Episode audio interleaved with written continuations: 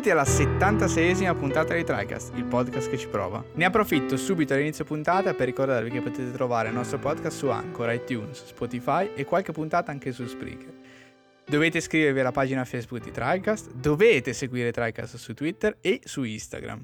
Ai più affettuosi di voi poi consigliamo anche di entrare nel gruppo Telegram per partecipare a discussione con noi e gli altri ascoltatori.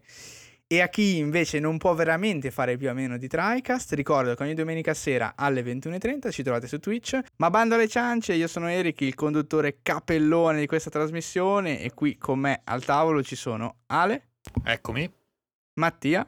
Ciao a tutti. E oggi ragazzi, al solito, ho l'onore di presentarvi Conigliastro, ormai un ospite di casa. Ciao Conigliastro. Incredibile, ciao a tutti. Conigliastro che oggi è qui con noi per la puntata della rubrica La Tana del Conigliastro, con cui in realtà partiremo subito così fiammanti con un argomento veramente super attuale, come è nostro solito fare. Siamo sempre al passo con i tempi con le nostre puntate, sempre. E oggi perché abbiamo chiamato Conigliastro? Per parlare di cosa? Per parlare della demo di Resident Evil Village 8, V8 Ligiage, come si chiama, non lo so. Quindi niente, in realtà io non so veramente nulla della demo, so pochissimo del gioco, quindi non so neanche bene come introdurlo. Lascerò la parola subito a Conigliastro, così a Lady Conigliesco. A Lady Conigliesco. Va bene, partiamo in pompa magna. Capcom, come fu per Resident Evil 2, decide di fare una demo a tempo, ma stavolta vuole fare le cose in grande, perché questo è il primo Resident Evil della Next Generation, e decide quindi di fare ben 3 demo, 3 e mezzo. La prima, uscita qualche tempo fa, era una demo ambientale del gioco che serviva agli sviluppatori per provare le dinamiche e le meccaniche. Probabile da tutti coloro che avessero una PS5, quindi esclusiva. Già partiamo con le esclusive Capcom della demo. Non spiegava niente del gioco, però faceva vedere già un po' i muscoli del motore grafico. Se vi ricordate, già ai tempi ne avevamo parlicchiato un po'.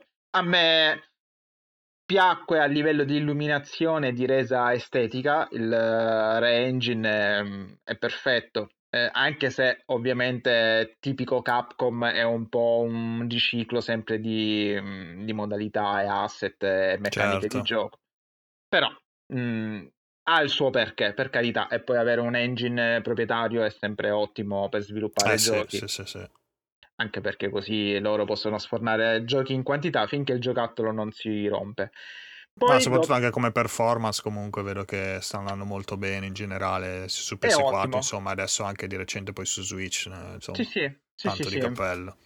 Sì, è ottimizzato bene e poi ha una resa dei modelli poligonali, citando il sommo, incredibile. Cioè, veramente i personaggi hanno una resa molto, molto realistica, a livello quasi direi da film in CGI, tranquillamente, almeno in Resident Evil 3. In Resident Evil 8 ci arriveremo. Poi Capcom decide, dopo lo showcase di qualche giorno fa, di suddividere questa super demo cicciona che doveva uscire per tutti i sistemi, ma così non sarà, o così o meglio non è stato, facendo nuovamente la prima esclusiva PS5 e le successive PS4 e credo con la terza demo tutti i sistemi. Ecco. A tempo, se non ricordo male, vado un po' a memoria. Quello di cui sono sicuro è che va a tempo, come fu per Resident Evil 3. Quindi non solo non fa uscire una demo completa come di solito si suole fare, ma decide anche di far uscire le demo temporalmente, e non solo, ma anche appunto con un timer interno, timer che è pure truffaldino e ingannevole, perché se tu disgraziatamente ti telefona in quel momento e metti in pausa il gioco, se a fine telefonata sono passati 28 minuti, hai finito la demo e non ci puoi più rigiocare. Ma anche se torni al sistema con il tasto PlayStation, continua a scorrere? Sì, assolutamente. È una porcata. Allora, io ero d'accordo col fatto che magari vabbè ti ritagli mezz'ora di tempo e non ti fai rompere i coglioni da nessuno, ma porcata che poi si è protratta, porcata relativamente ovviamente, perché comunque è sempre una mossa secondo me anche abbastanza furba di marketing per far salire un po' l'hype. Alla fine questo forse è il primo vero gioco next gen, anche se mi rode il culo che poi lo fanno uscire anche per PS4 con un dietrofront clamoroso, visto che avevano detto che doveva essere solamente esclusiva next gen. Vero, ricordo. Quindi Cyberpunk non ha insegnato niente, ma come aveva detto già Alessio, scusa, il RE Engine comunque ormai è canonico. Sì, come aveva detto Ale, il RE Engine comunque mostra una certa solidità anche su PS4 Pro, parliamo sempre di Pro, su quella normale non saprei perché non li ho mai provati i titoli. Resident Evil 2 tra l'altro lo giocai su PC, quindi la particolarità appunto che la prima parte, quella che è uscita qualche giorno fa, quindi la quale si poteva giocare, ecco, la cazzata che mi ha fatto storcere il naso e, cioè, già la fai a tempo, già la fai temporale, ma temporale nel giro, cioè avevi solo poche ore per giocarla, perché è uscita alle 19 del pomeriggio e a mezzanotte già bloccava il sistema, cioè, quindi una cosa assurda, metti tu quel giorno lavorassi non potevi giocarci, cioè, va bene, tecnica di strategia Capcom. Sì. Che, ripeto, fanno salire l'hype, ma quantomeno dai la possibilità di giocare quando vogliono, quella mezz'ora, come fu per Resident Evil 2. Dovrebbero uscire ulteriori 2 demo, perché la prima parte era tutta incentrata sul famoso village del titolo. La seconda parte dovrebbe essere, anzi sarà, perché sarà, scusate, il sottotitolo sarà, oggi mi incasino con i verbi, taglia, Matt, taglia tutto, poi tutto questo. La seconda parte, il sottotitolo della seconda parte stacca. Castello, quindi sarà ambientata nel castello di Lady Dimitrescu. Ah, ecco, e poi dovrebbe uscire la demo vera e propria a ridosso del gioco, con l'unione di queste 2 demo temporali. Non so il perché di questa scelta così particolare. Sì.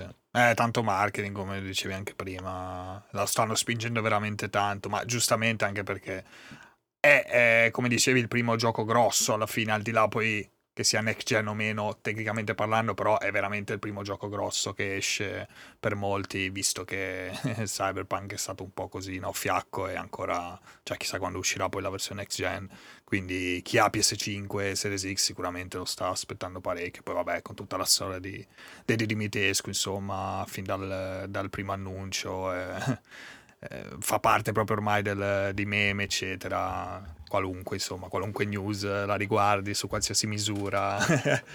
quindi ci sta. Che poi quando uscì la demo di Resident Evil 7 non era così contorta, ma era un meccanismo simile, nel senso che c'è una sorta di mistero da risolvere nella demo per scoprire di più sul gioco, quindi più o meno a partire da Resident Evil 7 ho iniziato un po' a fare queste strategie, sì, con le demo varie, un po' alla PT, perché Resident Evil 7 quando uscì ricordava molto quel meccanismo, insomma, soprattutto con la demo ovviamente, quindi adesso è un po' forse anche un po' esagerato nella strutturazione delle uscite, della tempistica, ma ci sono anche poi adesso ce ne racconti meglio, ci sono anche dei misteri in questa demo dell'8 simili a come c'erano quella del 7, c'è un qualche extra che si può scoprire, o è molto più classica come demo? Allora, la demo ambientale aveva il mistero di un paio di oggetti di cui non si riusciva a capirne il funzionamento,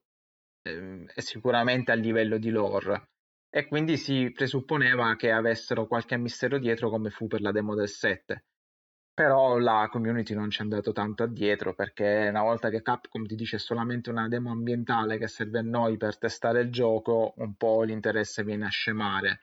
Si pensava che appunto qualcosa ci fosse nelle demo successive, ma quando tu hai 27 minuti non puoi neanche fare abbastanza ricerca nei vari ambienti.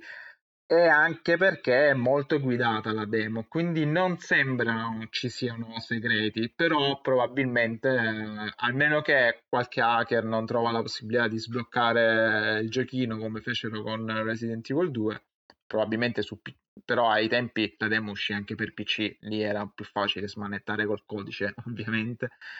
Non credo che ci siano chicche del genere, anche perché a differenza del 7, che era un po' un omaggio voluto al PT di Kojima, questo capitolo è proprio una riproposizione con l'engine nuovo e con la filosofia del nuovo Resident Evil 7, perché dovrebbe essere, anzi sarà una trilogia, filosofia nuova sia di storia che di meccanica, che ha fatto storcere il naso a molti puristi. Saluto a Andrea 7X di NG Plus, che ha parole di fuoco e di odio per Resident Evil 7, perché per lui non è Resident Evil e quindi fa schifo, proprio non gli piace come si è evoluta la storia, la trama e le meccaniche a partire dalla prima persona. Ma qui si respira proprio l'aria di Resident Evil 4, proprio la prima parte del villaggio, al di là che uno era un villaggio iberico e qui siamo in un villaggio rumeno, la famosa e celebre campagna orroresca nella Transilvania. Certo. Ma poi l'atmosfera, veramente a un certo punto ti sembrava quasi che se spuntasse fuori l'infetto e ti dicesse "Caprones, la palata! Matalo!" La famosa pera pelata. La famosa pera pelata. "Matalo, matalo!" Cioè, e invece ti spuntano due belli cantropozzi. E questo capitolo, a differenza del primo, sembra molto incentrato sulla parte action. E a me non dispiace, perché io Resident Evil l'ho visto sempre un po' la parte caciarona del survival horror, non è sicuramente Silent Hill.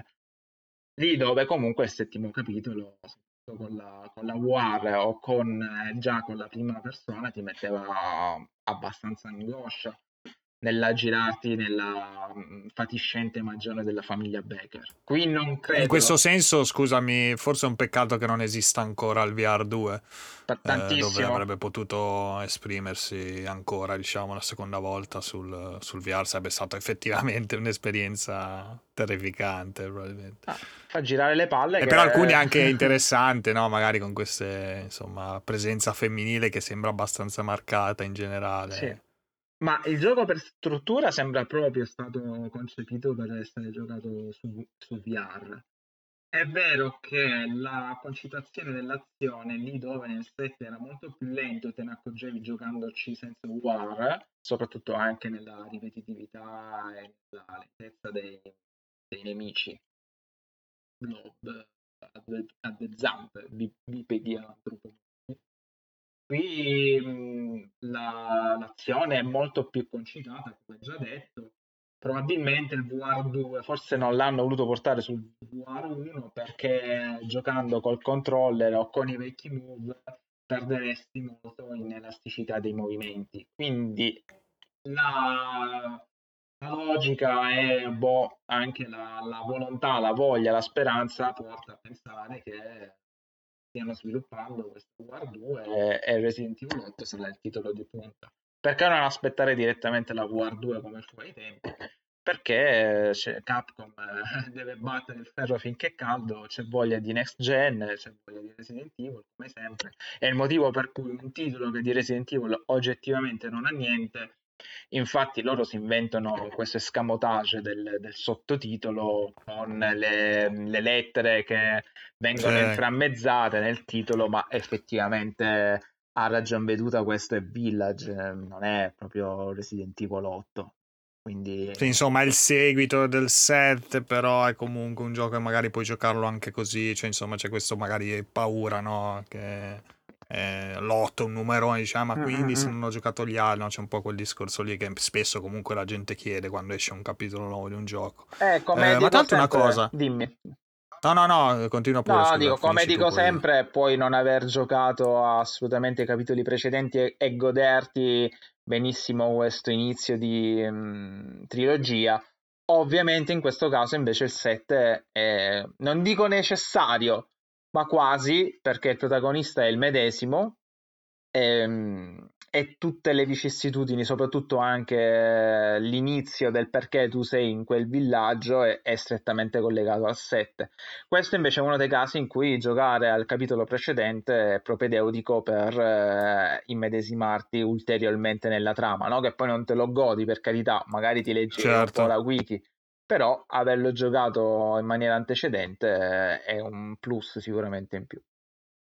Tra l'altro, volevo dire prima, mi è venuto in mente anche a proposito di VR che di recente hanno annunciato il 4, no? VR, questa operazione un po' strana, no? Anche perché la gente si sta aspettando un po' dopo il 2 e il 3 un remake fatto più o meno con quello stile grafico, chissà se lo faranno, magari sì, magari no, però ecco, ho pensato adesso, strano che sia uscito solo per Quest, no? Invece che anche per magari PS4, comunque col VR, chi ha ancora un VR magari anche con PS5 se lo attaccava e se lo poteva giocare così, però vabbè, lì magari Facebook ha spinto anche tanto a livello di gioco, di esclusiva, insomma, per avere un nuovo gioco con un nome importante sulla sua piattaforma, ecco, rispetto poi a darlo a tutti, no? Sicuramente a Capcom i soldi non fanno schifo. Vabbè, ovviamente non è, ed è anche sacrosanto che con dei progetti onestamente secondo me molto minore come Resident Evil 4 VR, che non è un remake ma è proprio la riproposizione a uno del vecchio capitolo, essendo l'Oculus Quest il 2 credo in questo caso, cioè una macchina capace anche di funzionare in maniera indipendente dal PC, credo che esatto abbisognasse di un gioco dalla potenza molto minore, ma anche un semplice Resident Evil 7, semplice tra virgolette, molto tra virgolette, proprio per usare un eufemismo, perché se tu guardi la grafica di Resident Evil 4 uguale esclusiva Oculus Quest è improponibile, oscena. Sì, molto sì. Cioè è quello vecchio, esatto, che il quale mantiene il suo fascino, magari giocato come retro gaming, ma su Switch, su PS4, su PC. Ma se poi tu devi vedere dei tronchi di mani e dei poligoni grossissimi, è peggio ancora di giocare ad Arizona Sunshine, che veramente per me rimane un'esperienza terribile. Ci sta nell'economia di giochino, perché a quel punto tu fai declassi un caposaldo, ciao Pizzi, caposaldo magnifico come Resident Evil 4, il quale magari bisognerebbe di un remake solamente perché ha dei controlli che già all'epoca facevano bestemmiare. Io l'ho rigiocato un paio di anni fa e ancora non capivo come sono riuscito ad andare avanti. È impossibile, cioè veramente anche io l'avevo riprovato coi controlli originali, è impossibile, cioè muovere la mira col stick destro è una roba improponibile, sì, veramente, cioè proprio come abitudine, no scusa, stick destro forse era il sinistro, vabbè comunque insomma tutto invertito, sì, strano, sì. Ma poi proprio controlli unici, diciamo, per il gioco, dove oggi siamo abituati ai soliti controlli, insomma, no. Per sparare, per giocare, adesso ormai anche negli action dopo Dark Souls, insomma. Sai che mi ricordo Resident Evil 4? Io so abbastanza, so qualcosa del gioco perché poi sono di throwback alla vecchia puntata, la scorsa puntata con Vito delle riviste, perché avevo una rivista di Nintendo, rivista ufficiale come al solito, e mi sono letto lì tipo 150 volte l'articolo su Resident Evil 4 per GameCube, e parlava anche lì dei controlli dei boss. A un certo punto esce questo boss incredibile, è vero, e la possibilità, cioè il fatto che a volte entravi nelle case e ti circondavano, quindi questo è qualcosina del gioco effettivamente. Mi ricordo anche questa questione dei controlli, che ne parlavano anche nell'edizione per GameCube.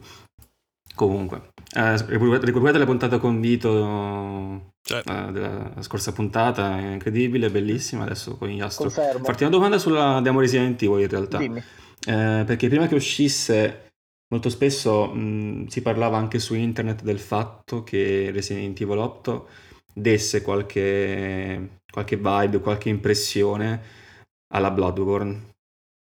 Hai visto qualcosa del genere nella demo, oppure era solo un'impressione che davano alcune immagini, alcuni screenshot, o forse solo qualche parte nella magione, perché magari ricorda un po' quell'estetica in alcuni punti di Bloodborne in cui era tipo pieno, non so, di candelabri, mobili in legno, siringhe, diciamo pieno di oggetti di quello stampo lì, e quindi magari ricordava solo un po' Bloodborne, ma solo come impressione. Oppure il gioco veramente prende qualcosa e si nota anche nella demo. Allora, secondo me ci sono echi di Bloodborne, ma anche perché è stato un titolo talmente importante, al pari di Dark Souls, così l'abbiamo nominato anche stavolta. No, dico, a parte gli scherzi, Bloodborne è vero che ha un'estetica più europea e quindi ci sta con la fatiscenza delle strutture di un villaggio rumeno o della Transilvania, in questo caso, che dir si voglia. Quindi ci sta tantissimo, ce l'ha soprattutto anche nella mobilità dei nemici, perché come dicevo prima, lì dove c'erano degli informi tronchi che camminavano, qui ti trovi veramente nemici che ti saltano addosso, e infatti la sensazione, certo, non c'è quella magnificenza del livello From Software, però sì, effettivamente ora che me lo fai notare, scusate l'italiano stentato, ora che me lo fai notare, e così ripensandoci in questo istante, c'è la sensazione... Non ti dico che ci sia una citazione smaccata, ma appunto come hai detto tu, queste vibrazioni, questi echi di Bloodborne. Però non sono. È gotico Resident Evil 8, non è gotico come era Bloodborne. No, non è gotico, però considera che noi parliamo di un villaggio rurale della Transilvania, quindi secondo me ci saranno molti degli perché poi alla fine sono sempre degli orientali a farlo, è come quando noi facciamo gli stereotipi del Giappone, credo che ci siano tanti stereotipi, perché c'è il villaggio con gli abitanti veramente che ubriachi, vestiti col doppio petto, la ragazza con lo scialle, la vecchina che cammina ingobbita, che sembra, vabbè, non è un termine di spregio, insomma è un paesino italiano, sì, della Basilicata. Cioè, la vecchina zingara, non inteso in senso dispregiativo, ma proprio come strega megera che si aggira per così, con quello sguardo arcigno e il ghigno malefico.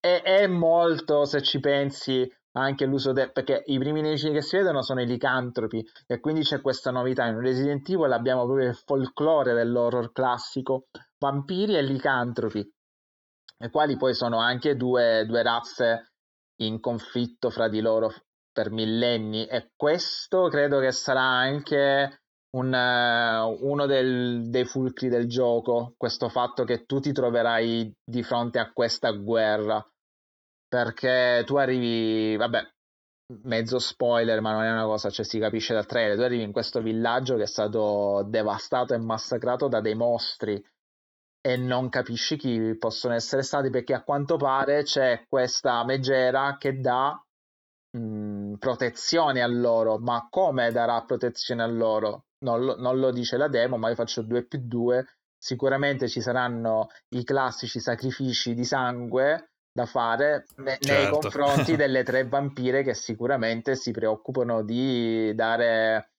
tra virgolette, una protezione a questo villaggio, ma essendoci dei licantropi in giro, credo che i famosi nemici dei vampiri si siano messi di buon buzzo per dare una smossa a questo villaggio, e Ethan si trova lì volente e nolente, e poi vediamo dal trailer che spunterà anche Chris. Quindi diciamo che proprio è tutto, fa presupporre i vecchi horror, quelli della Universal, dove ci sono vampiri, licantropi, manca solo Frankenstein e la mummia, li abbiamo tutti. Magari nel terzo capitolo li metteranno Resident Evil in Egitto, quindi sì, perché si parlava di una trilogia, sì, insomma, sì, quindi forse dovrebbe andare in linea anche con questa storia dei titoli, dei numeri, chissà il prossimo titolo cosa si inventeranno col 9 contro gli alieni. Tra l'altro sì, ho letto anche che inseriranno la modalità Mercenaries, che è una delle, praticamente, di quelle più arcade action, no? Dal 4 forse, no? L'avevamo proprio inaugurata, sì, lì, se ricordo bene. E nel 7 c'era? No. La modalità... Ah. E quindi, cioè, mi ha incuriosito questa cosa, perché ho detto, cavolo, ma una modalità così in questo gioco in prima persona, molto più, insomma... Perché è più votato all'azione questo gioco. No. Ah, quindi, sì, quindi si spera abbiano, insomma, migliorato un po' quella parte. Cioè, io devo ancora giocare il 7, però, cioè, a vederlo un po' non mi sembrava, ecco, tanto intrigante dal punto di vista action, causa proprio la prima persona, cioè, visto che c'è un po' quel mix, no, tra sparatutto e non sparatutto, insomma, non si capisce. Nel settimo era pessimo. Qua invece, Mercenaries... Mercenaries è curioso, ecco, sono abbastanza curioso, devo dire, che boh, non so, chissà come lo strutturerà, cioè mi fa strano, no, perché sai, il Mercenaries proprio lo sleghi tanto dal gioco, no? Ti butta un po' fuori, no, dall'atmosfera, generalmente almeno, insomma, col fatto del tempo, dei bonus, dei numeri, eccetera, quindi boh, sono molto curioso, allora, devo dire, sono... infatti il 7 lo recupererò. Quelle sono le tipiche stronzate da Capcom che fa... Sì, no, ma ci stanno benissimo, però...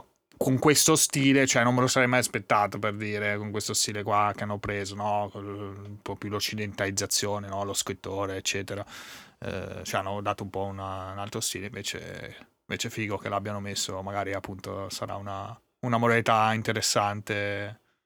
Allora, la mia paura è che venga fuori una sorta di metro, che non è il mezzo di locomozione ma è il videogioco, un gioco molto più vicino a Metro e Exodus, perché con questi nemici che saltano, ti assaltano, ti agguantano, ti buttano a terra, sicuramente metteranno anche qualche colpo melee, qualche quick time. Oddio, se mettono anche qualche quick time event, qua siamo proprio dalle parti di Resident Evil 4. Già che la sensazione è quella, magari stanno facendo le prove generali per il remake di Resident Evil 4. Infatti. Capcom ce l'ha. Gli asset sono già pronti, insomma, sono già lavorati. Ce l'ha queste sparate, non è che non ce l'ha. Già Resident Evil 3 era praticamente un Resident Evil 2.1. E come molti stanno dicendo, sì, sembrava molto, questo sì. Sembra più che Resident Evil 8, sembra Resident Evil 7.1.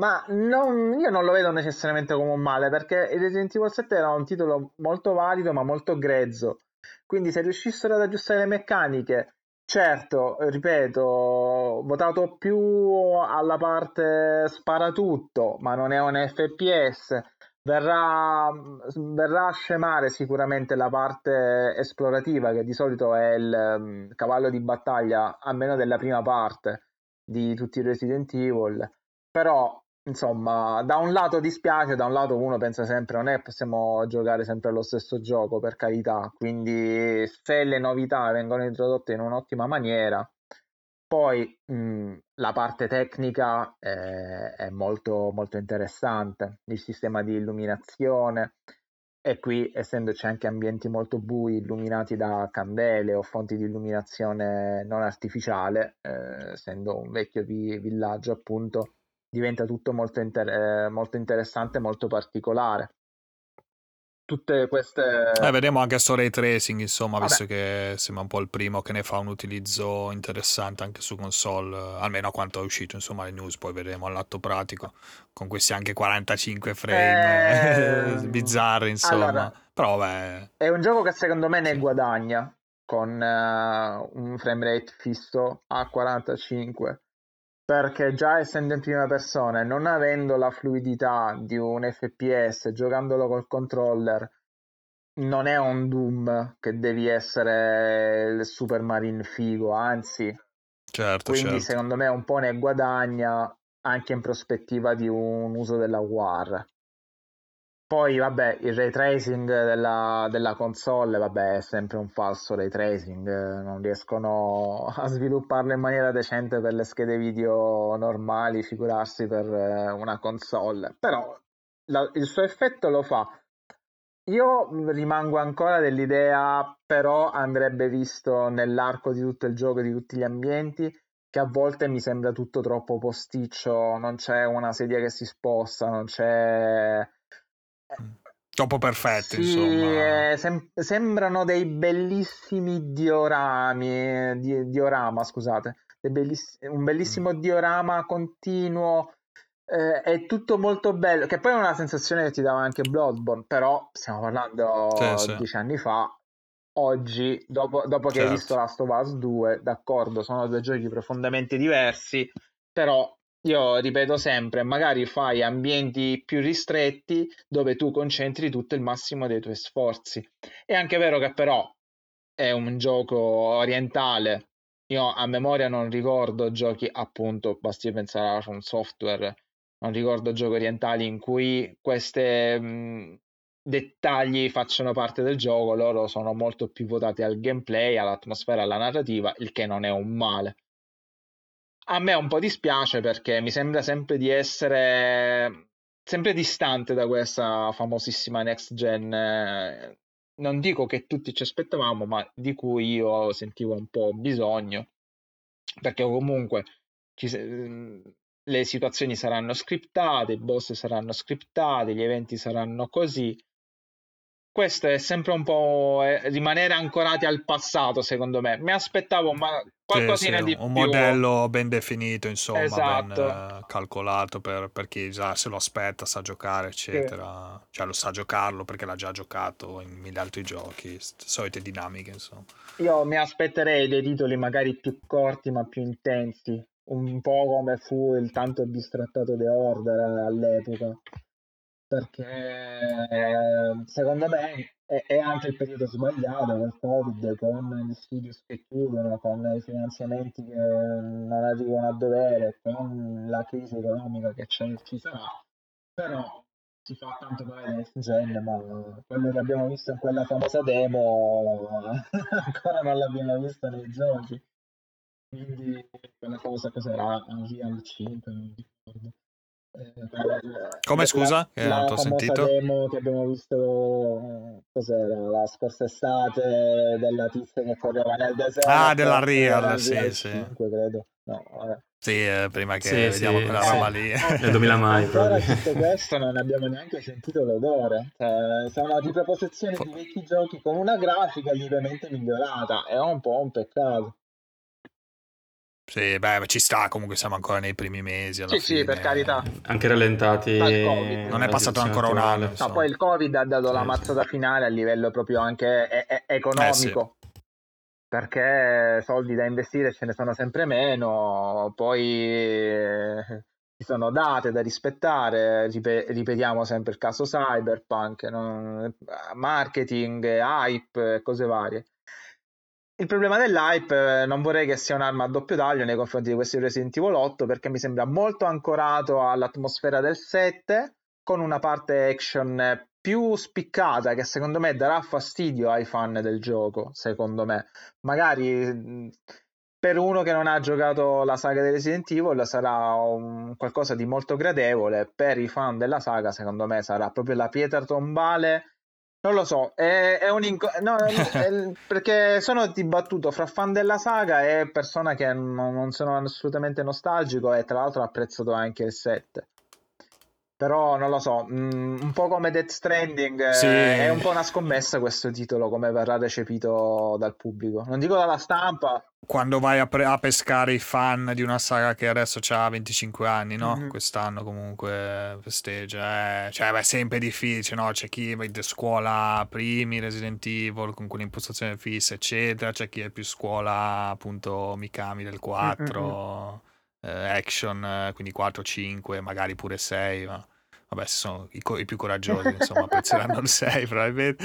E quindi sì, cioè alla fine si è sempre modificata, evoluta, involuta, quel che vogliamo, insomma. Sono tornati un po' all'origine, appunto, con il remake del 2, poi il 3 con sti problemi. Mezzo passo falso di Capcom. Sì, mezzo passo falso, insomma, la gente si è lamentata che durava poco, boh, ok, devo ancora giocarlo, comunque lo giocherò sicuramente, quindi non so bene, però ok, si sono lamentati del 3, ha performato un po' meno, però comunque il gioco, cioè c'è, si vede che c'è, sembra fatto molto bene.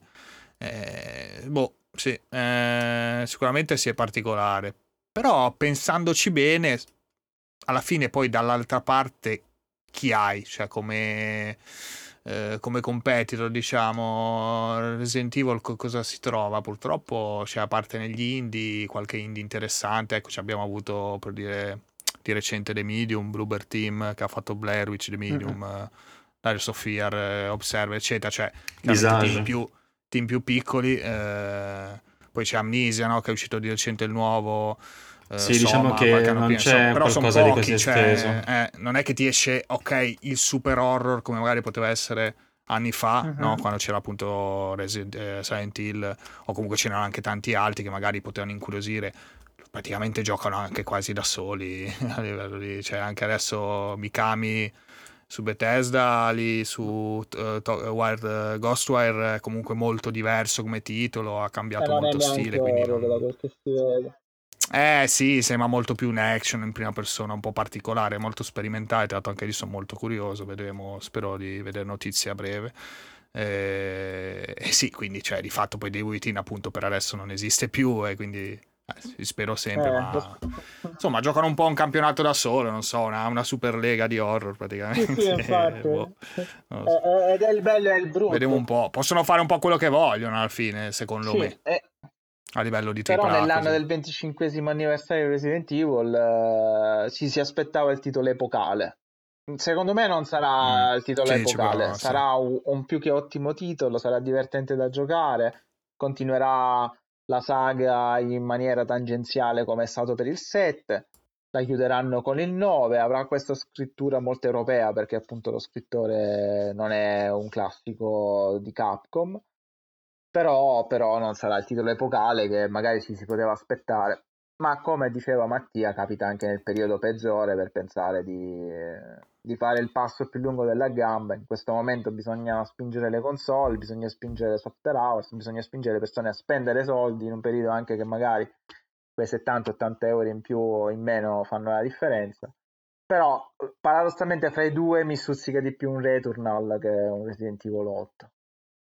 Certo, però altro sentite qua, l'avete sentito la prima volta su Tricast. Dopo il 9 Resident Evil col Veronica X magari. Remake magari. X10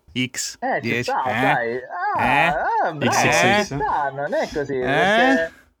Allora, avete sentito prima qua perché tra l'altro è l'unico titolo che non è mai stato doppiato da Capcom, sto cazzo di Code Veronica, dovevi giocare necessariamente in inglese anche nei sottotitoli.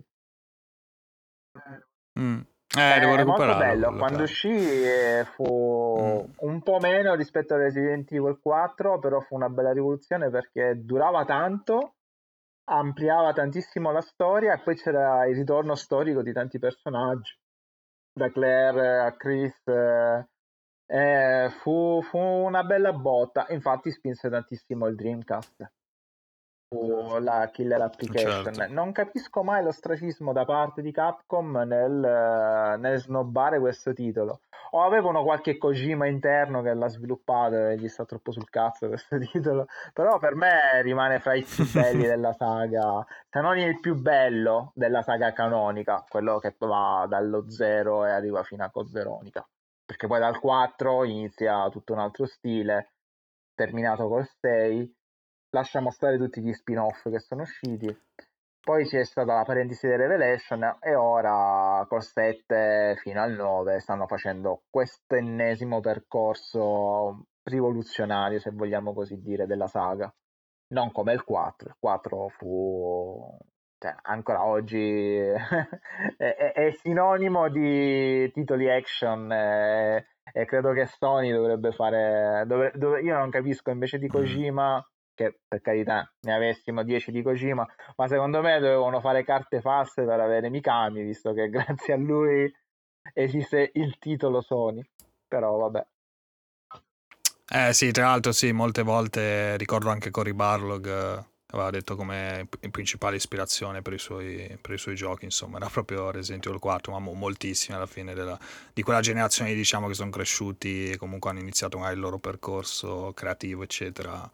Sicuramente Resident Evil 4 ha dato proprio la botta enorme. È stato copernicano proprio da quel punto di vista, ha dato una svolta nel bene o nel male al videogioco in genere, quindi certo. Per quanto abbia le sue criticità, perché è astruso e assurdo che tu non possa sparare e camminare contemporaneamente, non capisco se fossero limitazioni tecniche o scelte di game design. Secondo me più scelte di game design che limitazioni tecniche, visto che Dead Space lo fa neanche un anno dopo, e col 5 non si può fare, quindi è una cosa che non capisco.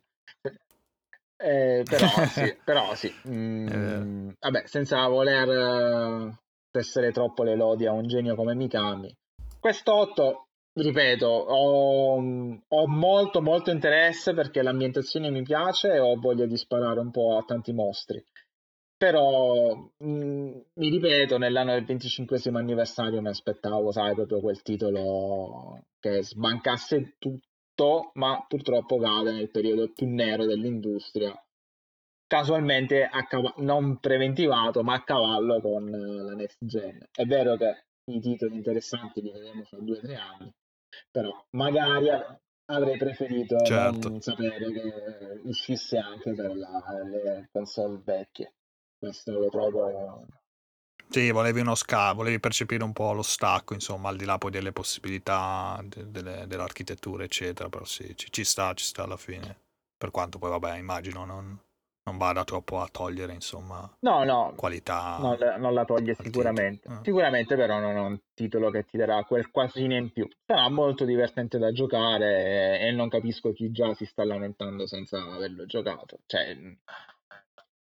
Vabbè, tanto lì ormai è così, quindi faccio il callo. Non so. Va bene, beh, direi che abbiamo analizzato, sviscerato la questione. Attenzione, incredibile, non era neanche preparata, invece mi copiano, mi lasciano condurre con le mie parole. Come un vampiro, un licantropo che ti sviscera proprio da tipo finisher di, no, come si chiama? Quelli di Mortal Kombat lì, Fatality. Ecco, Fatality. Mounted Punisher. Perché adesso arriviamo anche lì passando di palo in frasca, ma in realtà adesso, visto che la scaletta di oggi non l'ho fatta io e dobbiamo fare il famoso passetto in avanti, e qui leggo remake più aneddoto e tra parentesi Ale, e quindi chiedo ad Ale di spiegare questa sua entry all'interno della scaletta giornaliera. Sì, mi sono così proprio infilato di brutta maniera, ma semplicemente volevo continuare, insomma, a proporre così un piccolo argomento a puntata. L'altra volta avevamo discusso un po' dei JRPG, nel senso presi più come genere in sé. Prossima volta poi troverò un altro genere da analizzare un attimo, cioè su alcuni giochi, insomma, i confronti, poi se ricordate, insomma, la puntata avrete capito. E questa volta così, visto che adesso quando ascoltate è uscito Nier Replicant, che è un remake, diciamo ennesimo remake poi di questi ultimi anni, no? Di questi giochi, abbiamo parlato anche fino adesso di Resident Evil e dei 2 remake, non a caso, e quindi vi volevo chiedere in generale cosa ne pensate proprio del remake, cioè se vorreste comunque altri remake, se vi piacciono, se quelli che avete giocato, insomma, vi sono piaciuti, se vi dà fastidio invece che facciano un remake di determinati titoli perché secondo voi dovrebbero restare, insomma, come sono nella loro forma originale. Però prima di farvi rispondere vi racconto questo aneddoto brevissimo della collector di Nier che mi è arrivata, e mi sono fatto 2 grosse risate, chi è nel gruppo sa. Perché ho aperto intanto, vabbè, il gioco è separato comunque dalla collector, cioè la collector è una cosa, il gioco è a parte, quindi immagino che anche cioè anche se compravi la versione PS4 o Xbox ti arrivava la custodia a parte. Bene, arriva ho preso la versione PC, quindi la custodia, vabbè, custodia classica da DVD, insomma, di plastica per Steam. Apro, vedo un disco, ho detto, boh, vabbè, un disco qualche volta li ha messi, no? Anni fa, comunque fino a qualche anno fa c'erano, no? I dischi, se mi ricordo bene. Sì, assolutamente, anche però, su tutti i giochi, tutto il gioco. Sì, sì, esatto, tutto il gioco, oppure che magari inserivi, mettevi solo per la chiave Steam. Allora ho detto, vabbè, ci sarà il codice. Guardo a fianco, c'era un codice che però era quello, il codice prodotto di registrazione sul sito Square Enix, sai, quei codici che non usa mai nessuno praticamente, lo fanno per tutti i prodotti, ma non lo usa nessuno. Dico, ok, vabbè, non è questo. Alzo il fogliettino e c'è un altro codice. Ah, vabbè, sarà questo. Leggo questo codice sotto. Non è il codice Steam. Per riscattare il codice Steam bisogna inserire il disco nel lettore DVD, poi collegarsi a Steam e riscattare il codice. Ho detto, ok. Ma lettore DVD nel 2021 su PC, chi è esattamente? Sembra che Alessio vivendo nel 3000 non c'aveva un lettore DVD. Chi ce l'ha esattamente? Cioè io, nel senso, ho sembrato un computer a mio fratello nel 2018, va bene, non parliamo del 96-2018, però insomma sono 3 anni fa, già il lettore CD, insomma, ma anche proprio i case come vengono venduti chiusi davanti, cioè difficile adesso avere un lettore DVD, un masterizzatore, un lettore Blu-ray, cioè Blu-ray cazzo li guardo su PC Blu-ray che costano anche parecchio di più, immagino, lettori volendo, o masterizzatori se esistono. Sì, sì, sì. Vabbè, comunque fatto sta che insomma non niente, cioè non posso riscattare il gioco su Steam. Ho contattato Square Enix, supporto clienti, poi vabbè in realtà ho trovato il mio vecchio lettore DVD che dovrei averlo in garage, fortunatamente ce l'avevo pure in casa, adesso lo vedrò, spero di avere i cavi per collegarlo, ma forse ce li ho già nel PC, insomma, poi vedo un attimo, comunque vabbè, il peggio è passato, però era vero, incredibile sta roba, vabbè, ok, e niente, questo era proprio l'aneddoto. Ma senza senso, cioè senza nel 2021 senso, non ha veramente senso. Ah no, scusami, aspetta, un'ultima cosa, senza senso perché in America hanno dato i codici Steam, in Europa non si sa perché i DVD, va bene. Non, perché il vecchio continente, cioè. Il vecchio continente, quindi inspiegami, non so quindi cosa avrebbe anche il supporto. Comunque no, dicevo che è senza senso perché comunque cioè hai fatto anche una spesa super premium. Ah, sì, senso, sì, cioè, sì, hai preso la collector, cioè voglio dire, una volta che spendi quella cifra mettimele tutte le opportunità, mettimi il CD-ROM, magari che c'hai, metti anche la serigrafia bella, no? Così mi tengo il CD, però dammi anche il codice, cioè ho pagato 200 euro. Cioè, a maggior ragione. No, follia. È di impoverata. Cioè...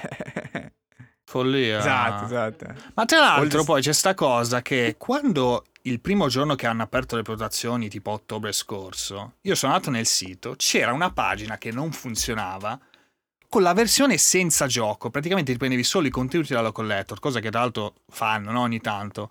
Adesso per di recente BioWare col Mass Effect Legendary, cioè ti prende tipo il casco di Shepard con le altre cose, no, però senza gioco. Non esiste il gioco.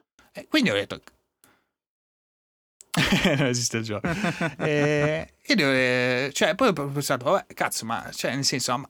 anche sta roba poi non è più saltata fuori, ma infatti non ho letto niente, e comunque non esiste se vai a cercare sul sito sta roba, però io 100% proprio ho visto la pagina e non funzionava e poi è sparita, tipo si vede che avevano pensato di vendere un modo, poi hanno detto no, non vendiamolo solo col gioco in abbinato, però appunto è un abbinamento, cioè neanche dici, cioè potevano veramente evitare di vendere il gioco in versione PC, cioè mi è arrivato a vedere, ho aperto, cioè c'era la custodia a parte, cioè non ha proprio... sono giapponesi. Vabbè, comunque... Ma tra l'altro adesso mi fate venire la domanda che apre un discorso ancora più ampio che magari chiudiamo subito velocemente. Ma quindi chi ha comprato PS5 o il digital cosa fa? Cioè non c'è veramente la collector senza chiedo, perché chiaramente io non ho PS5 e non ce l'avrò per diversi mesi. In questo caso no, quindi... cioè comunque il gioco PS4 te lo becchi.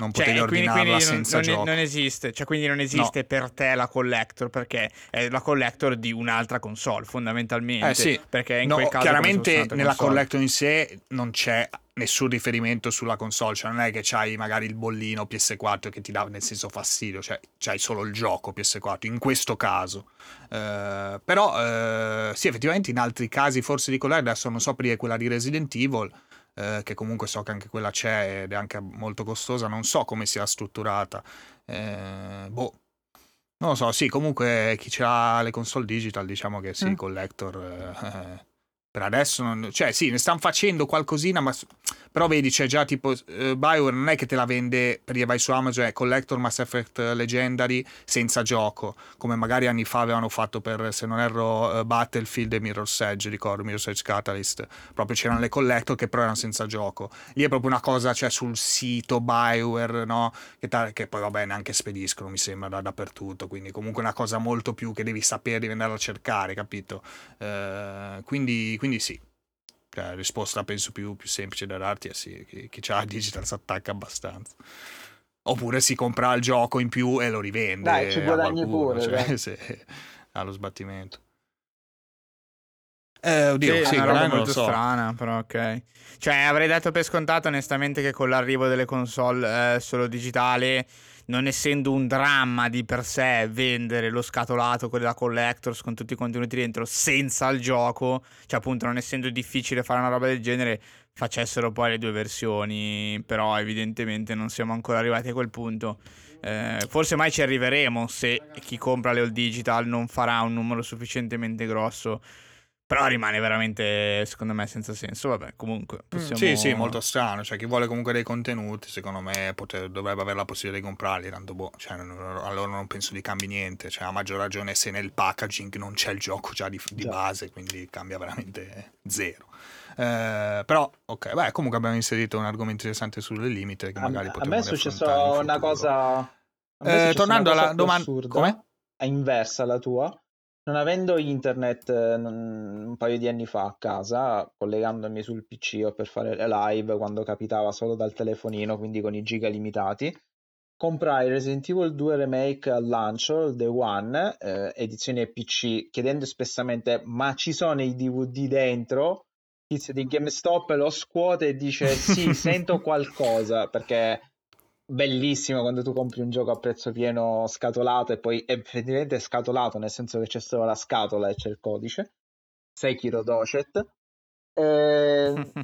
Ho detto che bello, quindi me lo installo da DVD, installo il primo DVD, installo il secondo DVD e poi mi dice installazione interrotta, devi scaricare gli ultimi giga da Steam. Ma io dico, ma santo Dio, cioè, ma ho comprato apposta l'edizione per non scaricare nulla. Quindi dovetti fare un magheggio con i giga che consumai tutti praticamente, per un mese non mi collegai a internet per giocare a un gioco che ho comprato fisico e va bene. Quindi che belle. Sì, diciamo che altro argomento che chiudiamo in 2 secondi è anche questo. Diciamo che negli ultimi anni, ma specialmente nelle ultimissime settimane, la questione del gioco fisico sempre disponibile sta veramente sgretolando, anche con le news su PlayStation eccetera. Sì, ormai sì. È sempre più evidente che tra fisico e digitale dal punto di vista dell'usufruzione non ci sia una grossa differenza. Hai comunque bisogno di internet, hai comunque bisogno di installare qualcosa, comunque di connetterti da qualche parte. Ci sono stati casi anche, se non sbaglio, di giochi, forse era Crash tra questi, che non partono se non hai una connessione ai server, oppure non sono partiti quando i server di quel particolare gioco erano offline, nonostante fossero contenuti prettamente single player. Quindi diciamo questa cosa del fisico, che siccome è fisico posso comunque usufruirne quando voglio senza connessione, ormai non era vera già 2 o 3 anni fa, adesso è un po' follia, diciamo, aspettarsela, ma non tanto perché sia follia in sé stupida, ma perché non è una cosa che succede fondamentalmente, che succede da tanto tempo. Sì, anzi è solo più scomodo anche inserire un disco, perché banalmente sul multitasking eccetera, su aver più giochi installati, visto che comunque sei sempre obbligato a installare, ma se hai il disco di fatto sei obbligato a mettere il disco per avviarlo anche se è installato, cioè insomma tutte queste robe molto strane di fatto che ormai sì, perdono molto senso, ecco. Se proprio non ti chiami Nintendo ancora che c'è il cartuccino e effettivamente puoi giocarci anche insomma senza internet, metti il gioco e parte in 2 secondi senza aggiornamenti particolari richiesti che lo fanno funzionare o comunque patch grosse, quindi sì. Va bene, avevo fatto una domanda mezz'ora fa, se vi ricordate. Eccoci, cosa ne pensiamo dei remake? Sì, cosa dai dei remake? Sì, avuto brevemente molto tempo per riflettere in questa lunghissima digressione di roba che non c'entravano nulla con la domanda. No, più che altro, poi vi lascio ovviamente, sono diventati molto importanti, cioè pensare che veramente un gioco che aspettavo tanto è stato appunto Nier Replicant Remake e anche Mass Effect Legendary, sinceramente, per quanto poi sia più magari remake del un po' più remaster, remake, insomma un po' una via di mezzo, però comunque queste riedizioni, anche poi tutto il discorso anche legato a Conigliastro che ho detto prima, insomma al Covid eccetera, il grande bisogno di far cassa in qualche modo, però sono diventate una parte molto importante, ecco. Forse ecco adesso rispetto alla generazione precedente più che del remaster è quasi proprio il remake, cioè sperare magari in un remake di qualche titolo, no? Che è apprezzato eccetera, quindi ok, vi lascio a voi. la risposta al nostro destino. Al nostro destino. Beh, io lascerei andare prima l'ospite, chiaramente, grazie, che ha la precedenza. Se è un'idea, io li trovo necessari i remake, remaster, necessari sì, perché al di là delle questioni economiche, non lo so, quando si parla di questioni economiche o di profitto, per quanto io sia un anarchico più tendente al rosso che al nero, però i soldi, cioè, per fare prodotti occorrono i soldi, per fare soldi occorrono idee, occorrono anche idee stantie o idee che hanno fatto la storia e riproporle in una certa maniera. Se a differenza dei film che magari sforzandoti, o dei libri o della musica sforzandoti puoi fruirli, i videogiochi con delle meccaniche desuete o farraginose o molto difficili da padroneggiare, già forse lo erano all'epoca e ora oggi ancora di più, un remake rispetto a una remastered lo trovo necessario, interessante, e comunque l'originale non te lo toglie nessuno nel momento in cui tu hai la possibilità fisica di recuperarlo in maniera lecita o meno. Quindi a me fa piacere se comunque certi titoli destano ancora interesse. Poi io mi affido sempre alle capacità autoriali e artistiche di chi ha a cuore l'opera, perché io da un Nier Replicant mi aspetto uno svecchiamento del titolo che era necessario, per quanto molto bello, ma proprio aveva bisogno di essere adeguato agli standard di Nier Automata, cioè, ma anche solo già per girare, diciamo, perché sulle console, visto che è rimasto confinato su 360 e PS3 senza possibilità di scaricarlo digital, solo fisico, quindi era anche proprio difficile da recuperare, volendo, per un, insomma, che sia collezionista, che sia uno che è curioso di, se no lo recuperi agevolmente emulato. Però se noi vogliamo rimanere nella legalità, sì, agevolmente, però anche lì sì, in questo caso specifico non è, cioè, ok, certo, hanno fatto passi avanti, però comunque sembra un po' macchinoso, no? Chiaramente di una persona che ha a cuore la cultura videoludica, non è il giocatore di passaggio, il vostro amico Gianfranco. Quindi certo. Escludendo i Gianfranchi, però noi a Gianfranco gli diamo anche la possibilità di conoscere quel titolo che magari ne ha sentito parlare per sbaglio, di quel pazzo di Yoko Taro, e recuperare un titolo che ha fatto storia, probabilmente si spera svecchiato in maniera adeguata. Se fosse bello la metà di Nier Automata, già per me ha raggiunto lo scopo, ma conoscendo Yoko Taro io non mi aspetto che si fermi a un semplice remake, ovviamente, e lì sarebbe interessante poi a quel punto recuperare anche l'originale, come fu a quel punto interessante recuperare anche i titoli, la saga di Dragon Guard, che per quanto sia un dito in culo, scusate, non so se si può dire dito su questo podcast, ormai controlleremo, scusate, con i nostri avvocati se si può dire dito, faremo sapere, signor Conigliastro, comunque anche solo da parte di qualche video YouTube di gameplay è stato anche interessante recuperare la saga di Dragon Guard, perché in una maniera molto lontana, in una galassia lontana, si ricollega a tutto questo immenso disegno geopolitico millenario, a questa saga che veramente a questo punto senza tempo, che è quella inventata da Yoko Taro. Quindi da Nier Replicant mi aspetto lo svecchiamento di un titolo, ma mi aspetto anche quel qualcosina in più. Ma come fu anche per Resident Evil 2 Remake, se è un remake fatto bene di un titolo, io sono d'accordissimo. Ma come paradossalmente sono anche d'accordo per le remastered, quando però vengono chiamate remastered e viene fatto comunque un certo tipo di lavoro, come magari si spera stiano facendo quelli di BioWare per Master. Un po' mi rode un po' il sedere quando invece devo, vabbè, che non c'entra nulla, ma devo comprare i titoli emulati da Nintendo e li devo pagare a prezzo pieno. Quello è il male del che tu dici, vabbè, ma anche lì è preservazione videoludica. Sì, ma perché un titolo uscito 40 anni fa me lo devi fare pagare come se fosse uscito oggi? Quella è la domanda che Nintendo... Però, siamo sempre lì, ma se c'è gente che dà soldi a Nintendo, a te che cazzo te ne frega? Assolutamente nulla. Se c'è gente che è contenta, io sono contento insieme a loro, per carità. Cioè, anch'io do il regalo... Conigliastro sì, esatto. Anch'io regalo soldi, cioè compro 3-4 versioni di Blasphemous... compro tutti i titoli From Software, spendo soldi in videogiochi della PS2, quindi i soldi non vanno neanche alle case di distribuzione, ma vanno a questi strozzini che mi vendono un gioco a 100 euro. Però, infatti, ognuno si fa del male come può. Quindi scusate se mi sono dilungato come mio solito, ma io sono favorevole sia ai remake che alle remastered.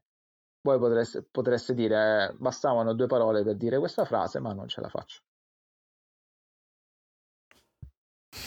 Va bene, mi è piaciuta la risposta. Io in realtà sono abbastanza allineato con i pensieri di Conigliastro, che perché alla fine chiaramente ci possiamo buttare dentro tutti i remake, Crash a fianco a Nier, intendo perdonali, Crash, io Colossus, Demon's Souls,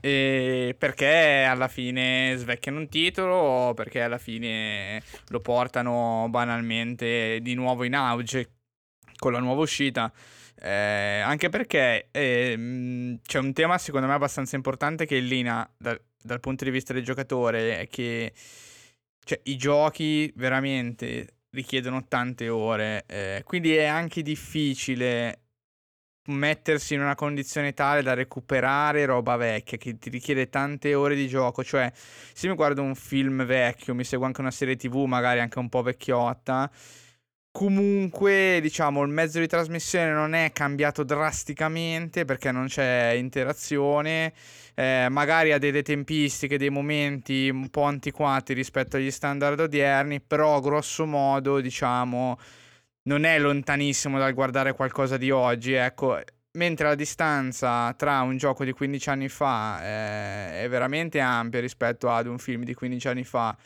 Non solo è ampia, ma in più ti richiede non 2 o 3 ore, ma 20-30 di commitment per giocare al gioco, e insomma è veramente difficile andare a recuperare robe vecchie che magari al tempo erano pure diciamo avanguardie per il proprio genere, però che poi sono velocemente cadute nel vecchiume tra virgolette spazzatura di ingiocabilità odierna, mettiamola così. Quindi sono totalmente favorevole. È chiaro che le cose vanno fatte sempre con criterio, è chiaro che non è che il mercato videoludico può andare avanti solo a remake, ma infatti non è quello che sta succedendo, nonostante ci siano chiaramente grosse lamentele, un po' ci sono sempre state grosse lamentele contro remastered e remake, perché diciamo vengono giudicate magari troppo frequenti, anche se io devo dire è vero, ce ne sono state, cioè è un trend effettivamente che si sta confermando e probabilmente si confermerà nel futuro come facente parte del mercato, però non mi sembra neanche di poter dire che siamo così sommersi da questo tipo di operazione, anche perché negli ultimi 2 o 3 anni l'operazione di remake a partire da Resident Evil 2 in avanti è stata veramente rivoluzionata, ecco, cioè un gioco completamente nuovo, cioè, che però cerca di rispecchiare il vecchio, c'è cioè una concezione Final di restauro. Final Fantasy 7 anche. Esatto, Final Fantasy 7, poi mi viene in mente Blue Point, ho già detto, Shadow of the Colossus, Demon's, ma anche Crash alla fine. Fanno tutti parte di questo filone di restauro che secondo me ha più anche una concezione e sicuramente ha un valore di mercato ed è il motivo anche per cui sono usciti, ma c'è poi anche un valore un po' più artistico, almeno riesco a vedere in questi progetti anche un valore un po' più artistico di recupero di quello che ormai non è più usufruibile, perché purtroppo a livello ufficiale cioè, le console sono morte e quelle che non avevano prima di PS3 e Xbox 360 un'attività fervida online, e quel contenuto è perso, punto. Sì, magari qualche titolino adesso l'hanno riportato eccetera, però quei titoli lì sono completamente andati, quindi boh, sono favorevole, ecco. Io direi che negli ultimi anni non vedo un trend negativo. Chiaro che dovessimo arrivare nel momento in cui escono più remake che altro, ma potrei anche alzare la bandiera e dire ma scusate, però i giochi nuovi dove sono? però non mi sembra che siamo arrivati a questo punto e mi sembra che la qualità di quello che esce sia molto elevata. Lo stesso Mass Effect alla fine che deve uscire comunque sembra un lavoro ben fatto, ecco, ben ponderato. C'è. E ha sempre, diciamo, il vantaggio di pacchettizzare quelli che erano tre giochi e multipli DLC, quindi una formula che chiaramente è da recuperare, era molto scomoda perché dovevi farti la lista dei DLC, capire se avevi tutto o meno, oppure semplicemente fottertene e perdere qualcosa per strada. Invece così ti esce la trilogia completa.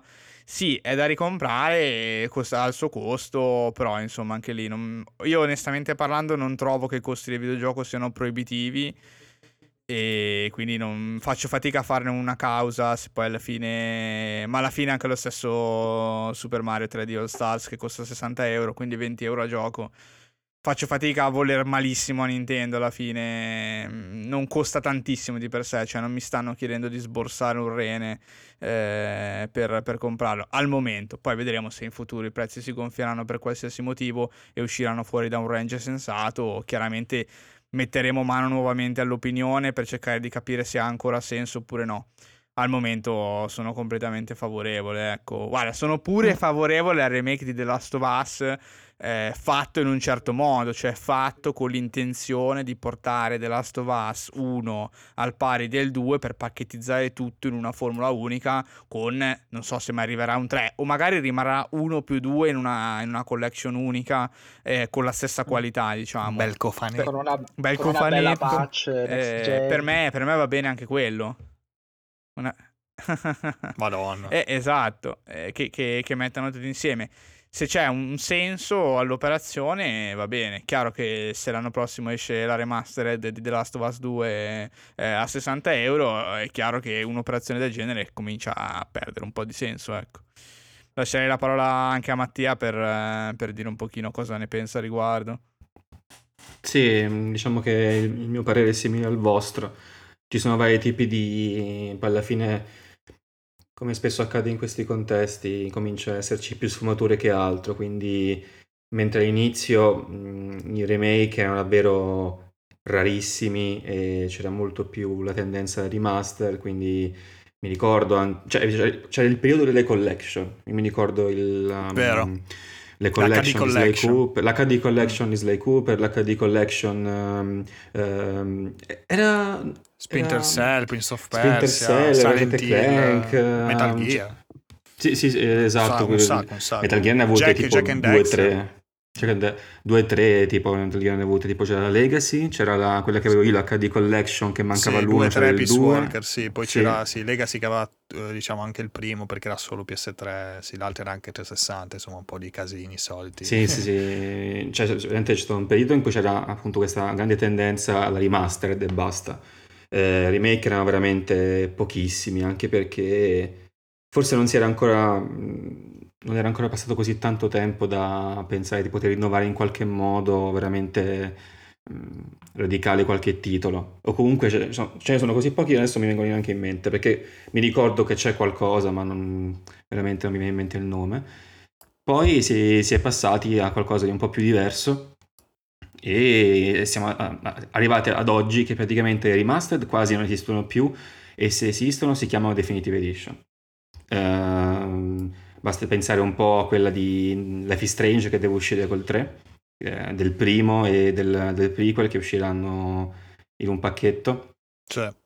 O non ci pensavo. Ci stava, ho visto qualcos'altro, però a parte il fatto che appunto non esistono quasi più i remaster, esistono solo le Definitive Edition, quindi con un nome diverso, giusto perché parlare di remastered, che poi sono remastered diciamo quasi dal punto di vista della risoluzione, non c'è veramente... Non c'è veramente quasi nient'altro, non c'è nemmeno forse nemmeno una pulizia, c'è solo forse un...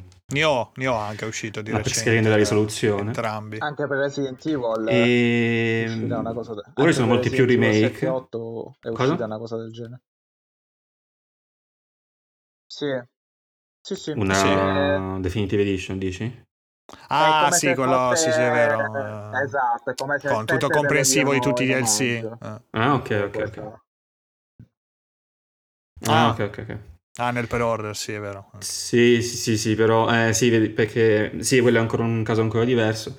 E comunque poi adesso i remake sono molti di più perché si è capito che adesso si può dare una spinta extra a un certo gioco e fai tornare in auge anche appunto successi del passato, perché c'è sempre quella, la nicchia rimasta appassionata e tutta l'utenza che si può ancora raggiungere, quindi raddoppi praticamente potenzialmente puoi raddoppiare il bacino di utenza, quindi basti pensare a uno Shadow of the Colossus, a un Demon's Souls, dove c'era la nicchia di una volta, più adesso tutti i potenziali appassionati da poter raggiungere con un nuovo praticamente un nuovo Souls, no? Anche se le meccaniche sono praticamente quasi uno a uno, ovviamente il remake grafico attira sempre, poi ovviamente su console di nuova generazione ancora più interessante da giocare.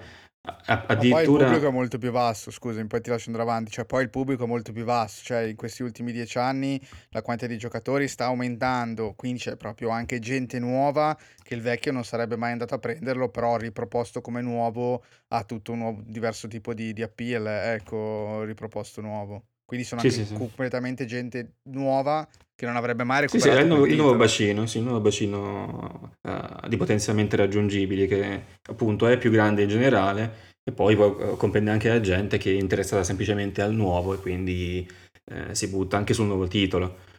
Oppure magari che viene a conoscenza dell'eredità di questo titolo e si interessa, un po' come me con Nier Replicant, perché... se avessi visto, se non avessi mai sentito parlare di Nier e avessi visto questo Nier Replicant, non mi sarei interessato, perché non avrei avuto appunto l'eredità degli altri portata nel corso del tempo, un po' Ale, un po' alcuni altri, diciamo, personaggi anche ascoltati su Twitch o su YouTube che ne hanno parlato, che mi hanno interessato al tutto.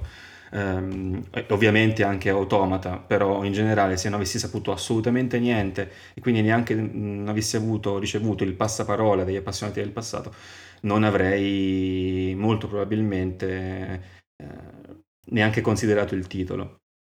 E poi appunto anche per la testimonianza del fatto che le remastered pure ormai non esistono quasi più, o esistono in forma molto diversa, molto quasi taciuta, come se non si volesse dire che sono delle remastered molto light, anche Mass Effect per dire, ci si poteva semplicemente accontentare di una remastered, e invece il primo comunque subisce varie migliorie grafiche, non proprio modifiche anche proprio light, generale, ecco. Sì. Anche dal feeling del gameplay, quindi... è proprio cambiato il concetto di riproporre qualcosa, ormai è più il remake che la remastered, è più la volontà appunto di rompere, ma è anche di stupire con tempo, e di queste cose per me vanno anche bene.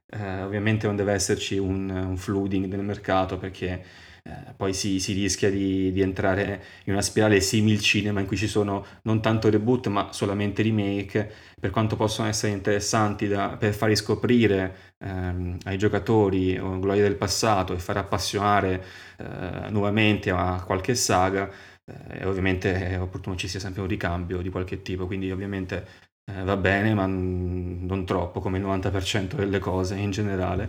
E forse i remake veramente fatti bene, giusto per alimentare il meme, sono quelli degli Halo. Basti pensare alla 2 Anniversary, che sono quei remake veramente soprattutto grafici. Il primo però fa cagare, perdonami. Il primo Anniversary? No, dai. Guarda, era comunque su 360, non era su One il primo Anniversary. Sì, però... Guardalo bene. Sì, non puoi aspettarti. Non puoi aspettarti. Classic. Non puoi aspettarti, che ne so, un Demon's Souls, ovviamente. Cioè, considera che era un gioco fatto da 360 e andava a 60 FPS. Sì, però basta. Basta. Brutto. Non accetterò altre discussioni.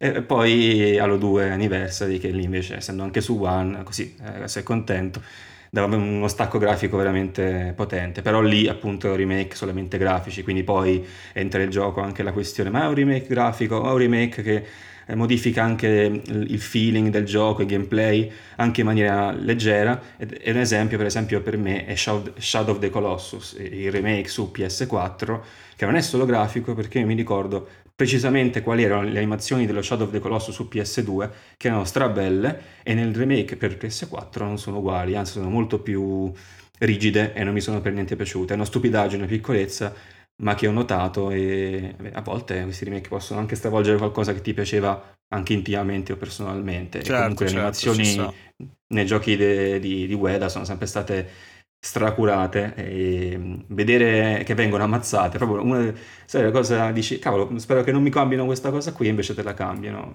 Beh, quando era venuto ovviamente. Scusami, quando era venuto Bresciani in puntata, lui per dire non era piaciuto il cambio di palette di colori, che sì, era molto più esatto. sul giallognolo, più aveva un'atmosfera diversa, insomma. Ma se vedete, aprite un qualsiasi video comparativo lo notate. Invece nel remake di Blue Point è molto più, diciamo, realistico, molto più un cielo credibile, ecco, più illuminato, più sul blu, più sull'azzurro. Sì, alla fine ci sta che poi chiaramente ognuno ha poi i suoi gusti, insomma. Come hai detto te, le animazioni ci può stare che qualche modifica possa non andare giù. Quindi sì, in generale i remake secondo me sono ben accetti se fatti con una qualità, fatti con buona qualità semplicemente, e sono ottimi per riscoprire una saga che magari non ha mai avuto occasione o che sarebbe troppo complesso recuperare. Appunto Nier è un esempio, ma anche ad esempio un Metal Gear Solid, quando uscivano le collection, magari non quella mozzata del primo, ma quella completa. Quindi sono ottimi mezzi per riscoprire qualcosa che non hai potuto, o che magari non avevi semplicemente voglia di scoprire secondo altri mezzi.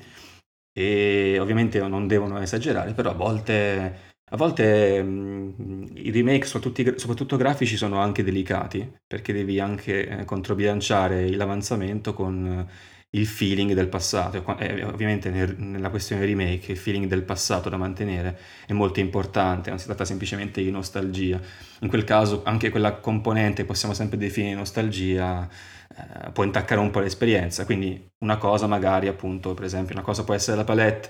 Magari fu un discorso un po' esagerato quando si parla di Demon's Souls, perché vabbè, però ecco, un altro discorso può essere l'animazione peggiorata in alcuni casi, appunto come in Shadow of the Colossus e così via. Quindi sì, è un discorso molto ampio, ormai le sfumature sono veramente tantissime e molto diverse dal passato, dove ci si limitava semplicemente a pulire un po' il gioco e rilasciarlo. Ora ormai non basta più, chissà che cosa succederà però anche un'altra decina d'anni, insomma.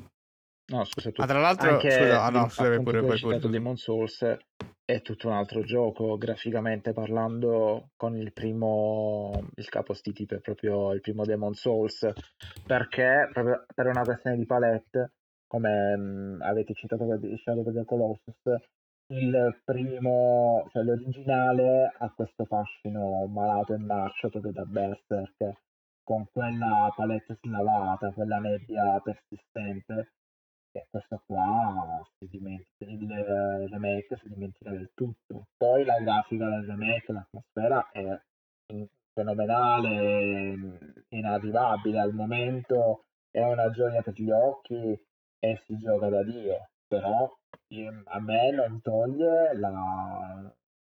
l'emozione che ancora ad oggi, se ripensa a quando ho giocato il primo Demon's Souls, questo qui mi è sembrato più freddo. Però secondo me, come per te Mattia, il discorso che possiamo fare noi è, appunto, immodestamente parlando, siamo fruitori, ma siamo anche cultori del videogioco. Non lo puoi fare che ci si avvicina al titolo, al giocatore occasionale, ma anche l'appassionato, ma che non ha voglia di riprendere un gioco vecchio che ai tempi non ha giocato e lo vuole giocare con la modernità, il che è sacrosanto secondo me. Questo fatto del remake deve essere rispettoso, ci sta, però può anche essere controproducente. Quello, ad esempio, secondo me con i remake di Crash, da quel che ho visto, perché io non mi azzarderei a toccarli, ma da quel che ho visto e che ho sentito, hanno peccato un po' nel voler rimanere ancorato a un certo tipo di gameplay che già all'epoca, comunque, non dico che era vecchio, però aveva le sue tecniche che quando pare non hanno superato neanche con questi remake. Non lo so, è una questione difficile, perché tanto l'originale non te lo tocca nessuno. Se l'hai giocato tu, il giocatore nuovo non gliene frega un cazzo. Sì,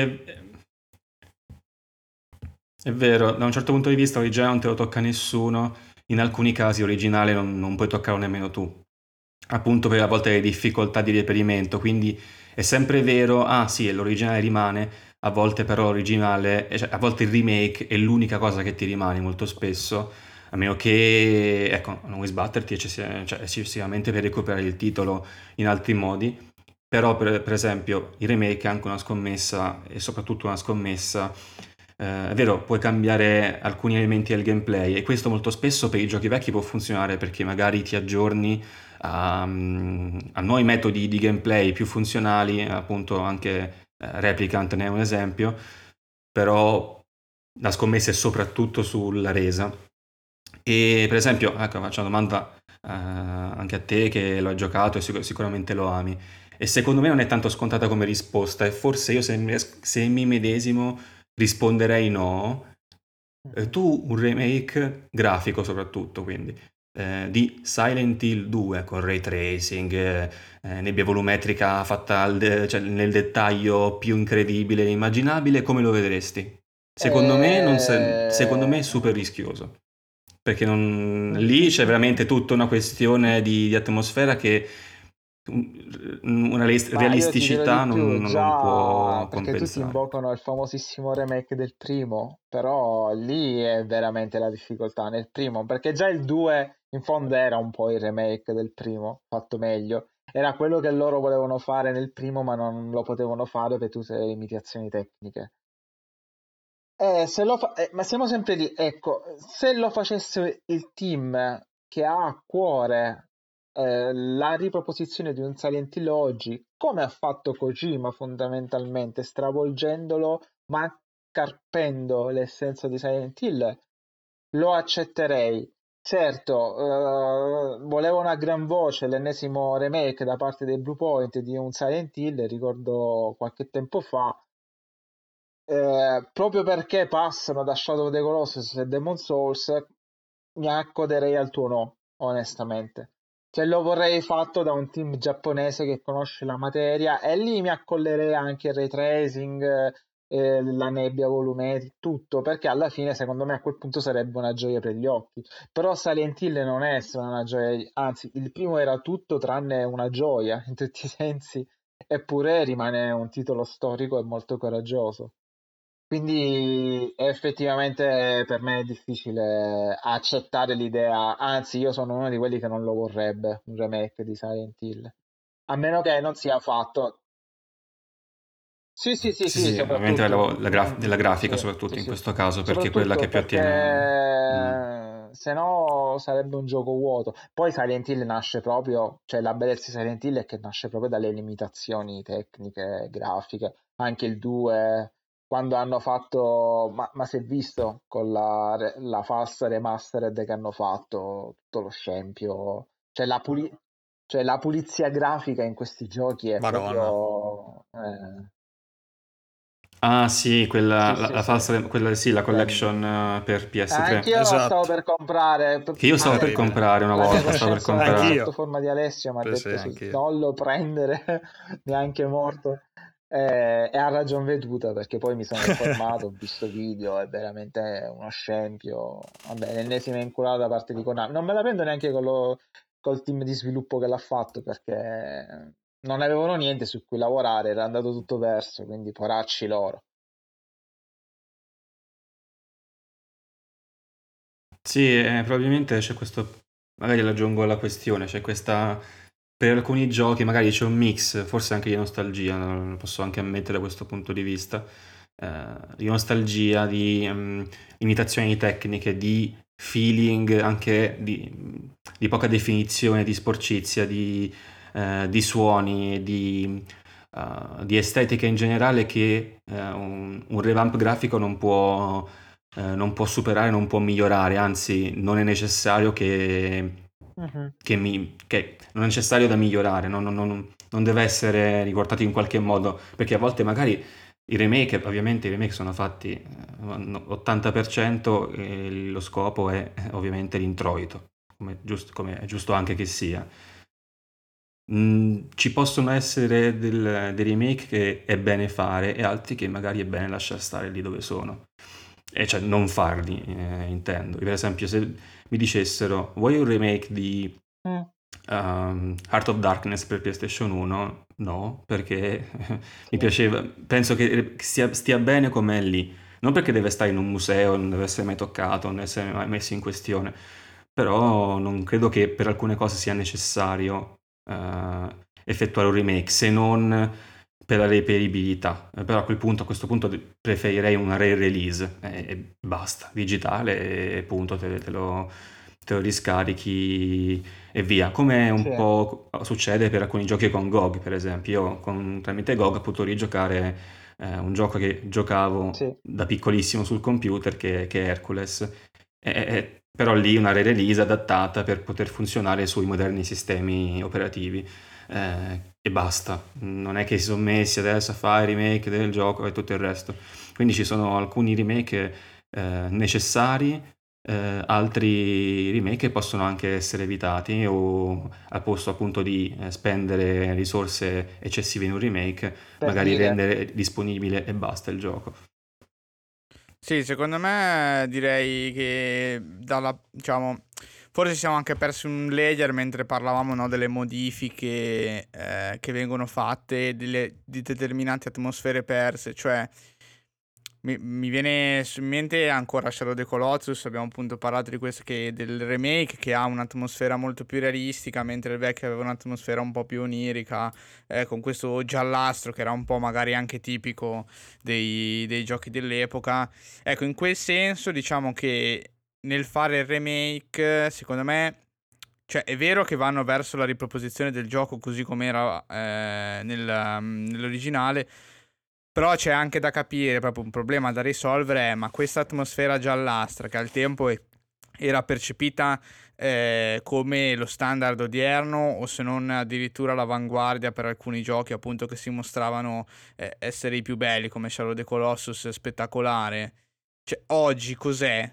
Cioè ad oggi nel 2020 quell'atmosfera giallastra come viene tradotta? Cioè qual è l'atmosfera odierna che è quella più simile a quella che in passato era quella giallastra? Adesso uso questi due termini per semplificare un po' il discorso. Io direi che in questo senso, non che debba per forza appoggiare la scelta artistica di Blue Point, però in questo senso negli ultimi anni stiamo andando veramente verso l'ultrarealismo, in generale l'abbandono un po' di questi colori surreali all'interno dei videogiochi, per lasciare spazio ad un'illuminazione, un sistema di illuminazione, soprattutto poi adesso con ray tracing, sempre più veritiero, che esclude a priori questo tipo di atmosfere, diciamo, perché chiaramente più copi la realtà, meno hai spazio poi d'azione verso, diciamo, il surrealismo, comunque colori un po' così fantastici, ecco. Quindi secondo me non è solo un fatto di mancare quello che c'era in passato, ma secondo me c'è anche una ricerca di cercare di mappare quello che è stato fatto nel passato e riproporlo odierno, cercando di lasciare la stessa impressione ai nuovi giocatori, però non a quelli vecchi, che chiaramente sono in grado di vedere la differenza tra il vecchio e il nuovo, e che a prescindere troveranno qualcosa di storto. Io non so, i nuovi giocatori che si sono avvicinati a Demon's Souls, se davanti alle atmosfere dell'originale, ad una remastered comunque ben fatta, come sono in grado di fare gli emulatori ad oggi, che pompando la risoluzione sono in grado di pulire davvero tantissimo il gioco rispetto all'originale, cosa avrebbero detto? Cioè se i nuovi giocatori si sarebbero accontentati di quel tipo di atmosfera, oppure avrebbero detto sì, però qui effettivamente è un po' giallastro, non so, non mi piace, mi sembra un po' sporco, eccetera. Quindi sono due punti di vista chiaramente diametralmente opposti. E aggiungerei anche, visto che c'è una breaking news mentre registriamo, stavo controllando prima, sembrerebbe essere confermato ufficiosamente il remake di Metal Gear Solid, il primo, da David Hayter, che a quanto pare si è detto essere a conoscenza del progetto, però chiaramente tutto ufficioso, classici tweet, rumor, non mai confermati fino all'ultimo. E direi che Metal Gear Solid 1, mi aggiungo alla coda, è uno di quei giochi di cui non vorrei mai vedere il remake. Non sai neanche io sono convintissimo, perché lì è veramente, anche magari è una stupidaggine questa, non è un motivo vero, però è veramente inseriti in quell'immaginario Metal Gear Solid 1, tanto che nel 4 c'è quella citazione, no? Penso che chi ha giocato il 4 ha presente quella citazione Metal Gear Solid 1, cioè quel passaggio, me lo ricordate? Eric, tu te lo ricordi? Sì. Ah, ok. Cioè, quindi... è pieno di citazioni a tutti i Metal Gear. Sì, però c'è quella citazione grafica. Sì. Ah, ok, sì. Ti ricordi quando sei sull'elicottero, no? Che c'è quella specie di suono. Ok, quindi è proprio una cosa da dire. Cioè, lì è veramente molto, molto, molto radicato. Se lì poi passi dalla faccia stampata pixel a un volto realistico, boh. Cioè, su quelle cose che magari sì, forse non vorresti rivedere presentate in pompa magna. Quindi in questo momento però state un po', scusa, ritrattando nell'ottica del... però... mettiamo magari il titolo particolare, cioè l'eccezione comunque ce la voglio inserire, cioè che ci sta, cioè vi capisco anch'io alla fine. Sì, il problema secondo me di Metal Gear è che ha delle meccaniche di gioco che oggi non hanno nessun senso. Cioè è quella roba lì della quindi avrebbe senso fare un remake molto più figo alla Final Fantasy 7. Cioè in quest'ottica avrebbe senso per far scoprire il gioco ai giocatori nuovi. Sì, però ad oggi quella roba non la puoi proporre. Cioè, come fai a proporre un gioco che ma infatti sarebbe alla Final Fantasy VII, intendo, chiaramente. Quindi non con le meccaniche, semplicemente certo, esatto. Però anche lì Final Fantasy VII Remake rispetto a un Resident Evil o anche Shadow of the Colossus o allo stesso Demon's Souls, diverso, sì. Cioè è un progetto che è un gioco nuovo. No, infatti, quindi sì, lo possiamo chiamare remake di Final Fantasy VII, ma in realtà è la storia di Final Fantasy VII con un nuovo gioco, di fatto è un nuovo gioco con la storia di Final Fantasy VII. No, okay. la stessa cosa sarà Metal Gear, se veramente lo stanno rifacendo, però anche Resident Evil 2 schema. Comunque per quanto mantenga le sue fondamenta, così come il 3, cioè sono comunque giochi nuovi, cioè quindi ok che cioè, è giusto fare la distinzione, perché poi sono stati, anche come avete detto prima, tanti remake differenti e il termine in sé remake è stato usato in più modi, no? Cioè, dove c'hai veramente appunto il gioco identico ma solo più bello graficamente alla Crash, Shadow of the Colossus, eccetera, e dove c'hai appunto il remake inteso proprio come rifaccio il gioco, come Final Fantasy VII, come magari è come molto probabilmente se lo fanno sarà Metal Gear Solid, perché appunto fare sull'estetico no, grafica dall'alto fosse... tipo praticamente dovrebbero fare come Zelda Link's Awakening praticamente e comunque sì, forse sull'estetico no. Comunque sì, diciamo che forse la differenza che faccio io, scusa Mattia, poi ti lascio parlare.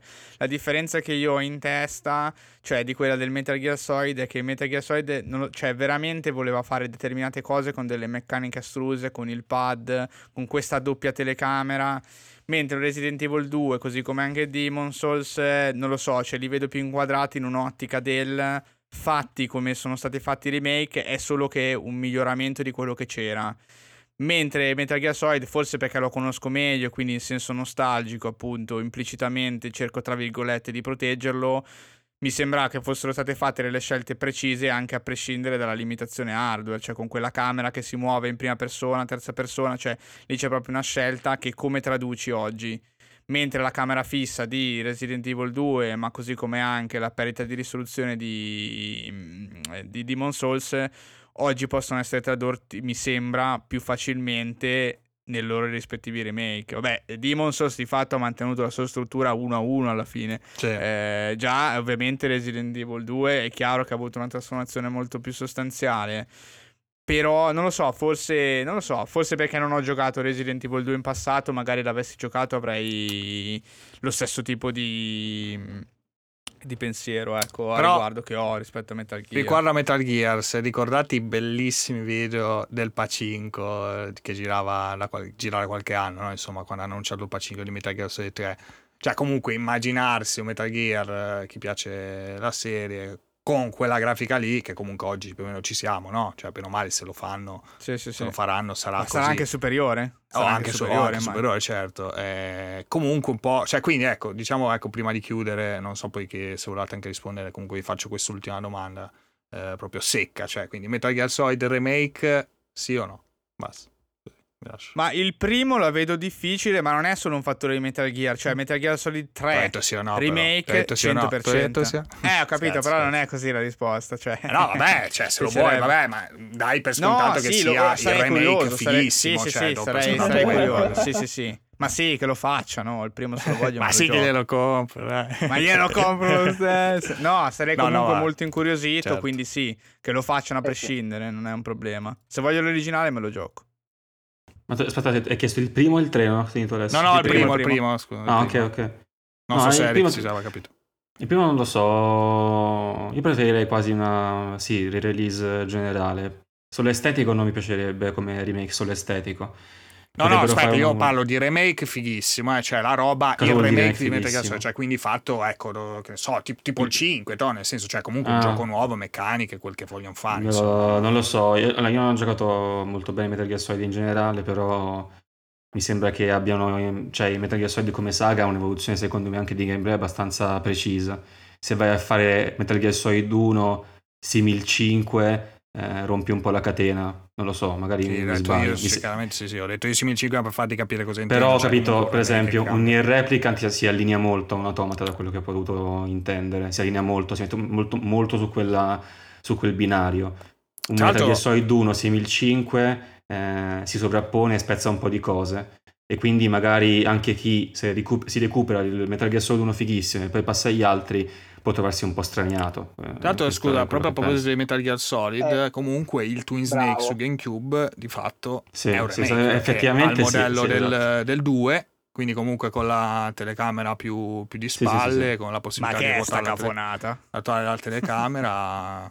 Quindi già infatti l'hanno fatto, che tra l'altro era anche un discorso che poi dopo non ho più aperto, perché comunque stavamo discutendo di altro.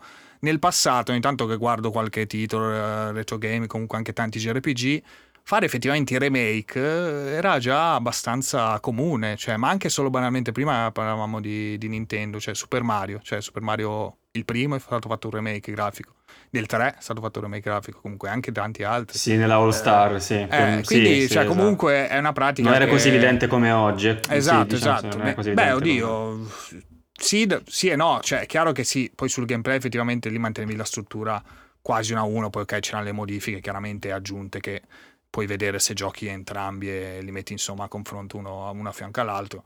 Però sì, comunque era una pratica che già, diciamo, ha radici tanto nel passato, e che oggi ovviamente poi viene sviluppata molto meglio in molti casi, fortunatamente, quindi ne godiamo.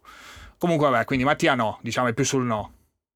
No, sì, ho detto più su. Non lo prenoti, diciamo, aspetti che no, cioè, allora, nel senso, io personalmente il primo giocato di fatto così non penso di giocare a un remake, neanche se fosse simil 5, semplicemente in questo periodo non ti direi di no. Base, okay. Se poi mi dici in generale, non personalmente, ti ho detto quel discorso di prima, che secondo me va un po' a rompere anche la progressione poi per uno che vorrebbe recuperarsi anche successivi, come se ti tornassi un po' indietro, è come se ti facessi, appunto, come vi ho fatto anche fare alla fine, ho fatto fare Halo 1, Halo Reach, Halo 2 ti togli un po' straniato, per dire, no? Mi verrebbe una roba del genere, secondo me. Però questo adesso non vorrei aprire altre parentesi, però questo vale per tutto, cioè prima che uscisse il remake del 3 ti giocavi il remake del 2, poi ti giocavi il 3 o il 4 di cui il remake appunto ancora non esiste.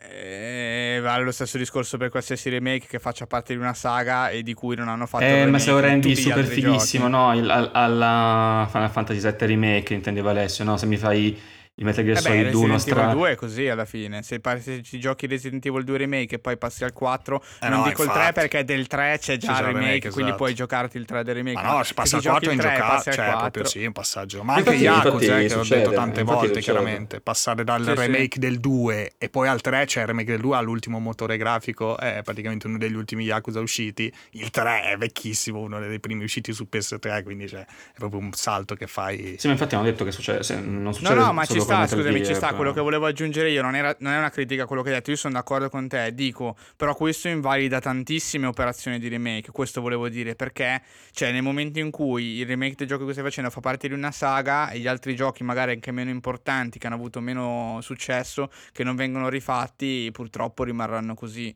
cioè questo vale per tutti quanti alla fine. Purtroppo anche Final Fantasy 7 alla fine ci giochi l'8, giochi l'8 remastered, anche se è una remastered, però c'è, come fai?